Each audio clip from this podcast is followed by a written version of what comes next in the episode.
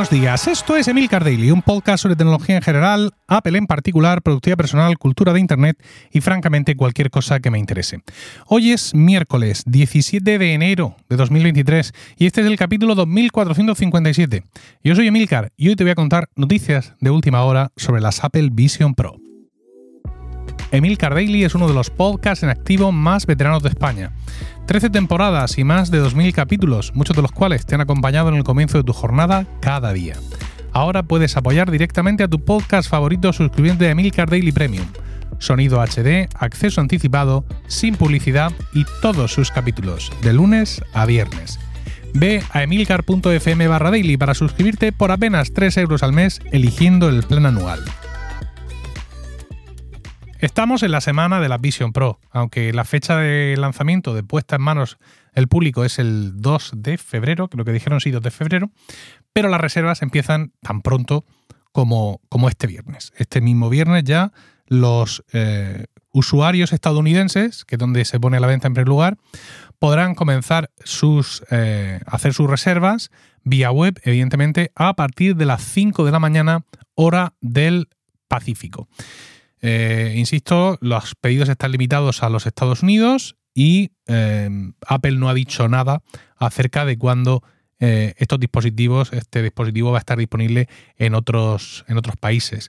El precio de partida es, como ya conocemos, 3.499 dólares más impuestos donde los haya, con 256 gigas de almacenamiento. Y eh, el tema, también sabemos ya los precios de eh, las lentes correctoras, ¿no? De marca Zeiss, Z-E-I-S-S.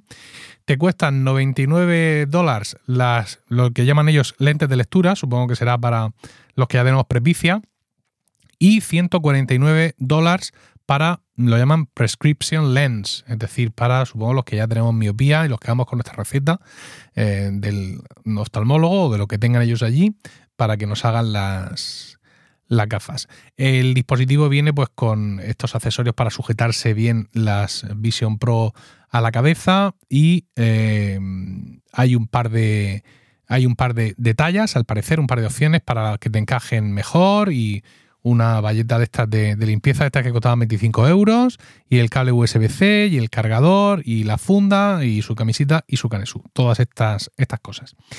Eh, es curioso porque, bueno, pues eh, sabemos, evidentemente, que el, número de dispositivos fabricados por Apple no va a ser muy elevado. Muchas de estas cosas son nuevas, hay mucha tecnología nueva. Estas pequeñas pantallas 4K son caras y complicadas de fabricar. Mm, eso redunda en lo elevado del precio. Y bueno, pues es todo nuevo y por tanto Apple no va a salir con muchas unidades a la venta porque además es un dispositivo que entendemos caro. Yo ya os he dicho en mi opinión, me parece barato para lo que lleva dentro y para lo que hace. Pero em, objetivamente es un importe, es un precio elevado, es una etiqueta de precio elevada. Sabemos que esto nunca ha disuadido al fanático de Apple a la hora de comprar, ¿no? Eh, todos los años. En Estados Unidos el precio se mueve menos, hay que reconocerlo, pero en Europa sí se ha movido bastante el precio de los iPhone y cuando suben de precio considerablemente hay muchas quejas, es que fíjate cómo se les ocurre, porque claro, ahora, que si la situación económica, que si la, la inflación, esto, lo otro, el de la moto, se abren, se abren las, reservas online eh, y ya a los cinco minutos el teléfono que pides ya te lo van a entregar en noviembre. Y por supuesto los modelos más caros son los que primero se agotan, el precio del iPhone, el precio medio, mejor dicho, de cada iPhone que vende Apple cada año es más elevado, con lo cual vemos que la gente se mueve más hacia los modelos más elevados y esto pues es una locura de difícil explicación. Eh, eh, hubiéramos dicho, seguramente dijimos hace años que es algo que no se iba a mantener en el tiempo, pero la realidad es que se está manteniendo en el tiempo. ¿Por qué? Porque la gente está fatal de la cabeza. Entonces, aunque estos dispositivos, este dispositivo, la Vision Pro, son lo que son, hay tantas dudas sobre qué es lo que va a pasar, parten de un precio, insisto, mm, para mí no caro para lo que son, pero sí elevado, y encima hay pocas unidades, no me cabe la menor duda que va a haber guantazos, va a haber tortas como panes para hacerse con unas y mm, va a haber problemas. Es decir, no pienses tú, uy, imagínate que estás viviendo en Los Ángeles, 5 de la mañana, ya me despierto yo, tal, tranquilamente, almuerzo, hago, hago mis burpees y entonces me envío la Vision Pro. Ya no tiene Vision Pro, seguramente. Además, mm, eso va a ser interesante comprobar realmente cuántas ha puesto Apple a disposición en estas primeras semanas de venta, porque nos podemos encontrar con un sold out. Es decir, nos podemos encontrar con que dejan de venderse, literalmente. Eso no sé si sería un éxito o un fracaso, o si lo llegaríamos a ver, o si simplemente Apple en un momento dado te dice que están disponibles para que te lleguen, no ya, por supuesto, no el 2 de febrero, que es el día que salen, sino en no sé qué fecha de marzo, abril o mayo.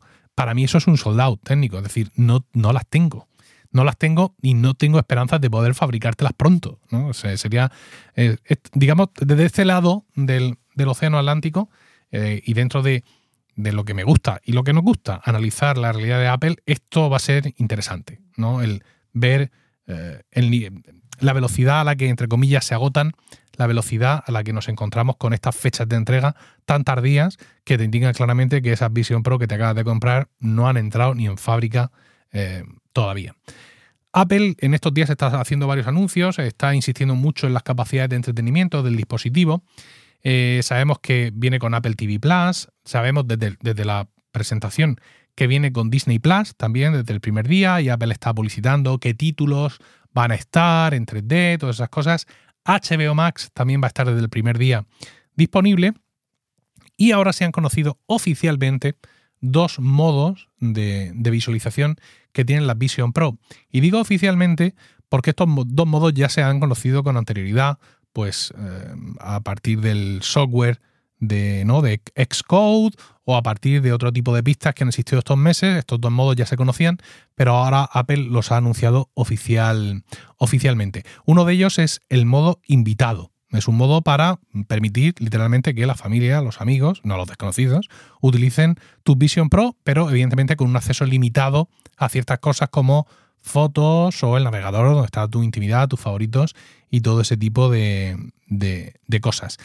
Eh, cuando el modo invitado está activo, pues evidentemente eh, códigos, contraseñas, Apple Pay, mm, salud, muchas cosas están, eh, están inactivas para que ese invitado pues no se no se sobrepase. Y luego tenemos otro modo que es el modo viaje. El modo viaje dice estabiliza la visualización en la Vision Pro para usuarios que las están llevando mientras viajan en avión. Esto, como digo, ya se conoce de las betas que han estado disponibles para los desarrolladores de Vision OS y ahora simplemente Apple pues lo anuncia lo anuncia públicamente, no sin antes advertir que las Vision Pro no deben llevarse por nadie que esté en esos momentos conduciendo un vehículo. Bueno, quedan unos días excitantes. la excitación para nosotros es relativa, realmente, porque, insisto, nadie va a tener una Vision Pro el viernes, ni nadie la va a tener a este lado del charco el día 2. Hay, queridos amigos, con grandes planes para eh, hacerse con unas. Mm, yo creo que no va a ser posible, realmente, sin un Apple ID estadounidense, con una tarjeta de crédito estadounidense que haya jurado la bandera eh, creo que mm, las compras para paracaidistas desde fuera van a estar muy controladas, eh, muy limitadas. Mm, ojalá me equivoque, porque no quiero que mis amigos estén tristes, pero yo esto lo veo, lo veo bastante, bastante complicado.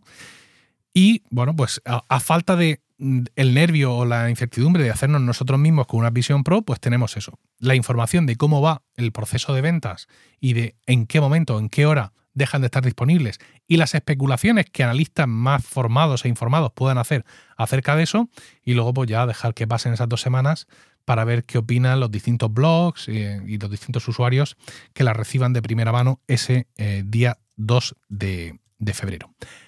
Nada más, espero tus comentarios sobre, sobre todas estas cosas en eh, Mastodon, arroba emilcar, arroba emilcar.social, allá donde me encuentres o en la comunidad de Weekly en Discord.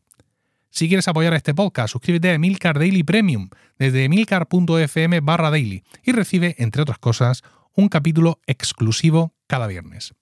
Que tengas un fantástico martes, un saludo y hasta mañana.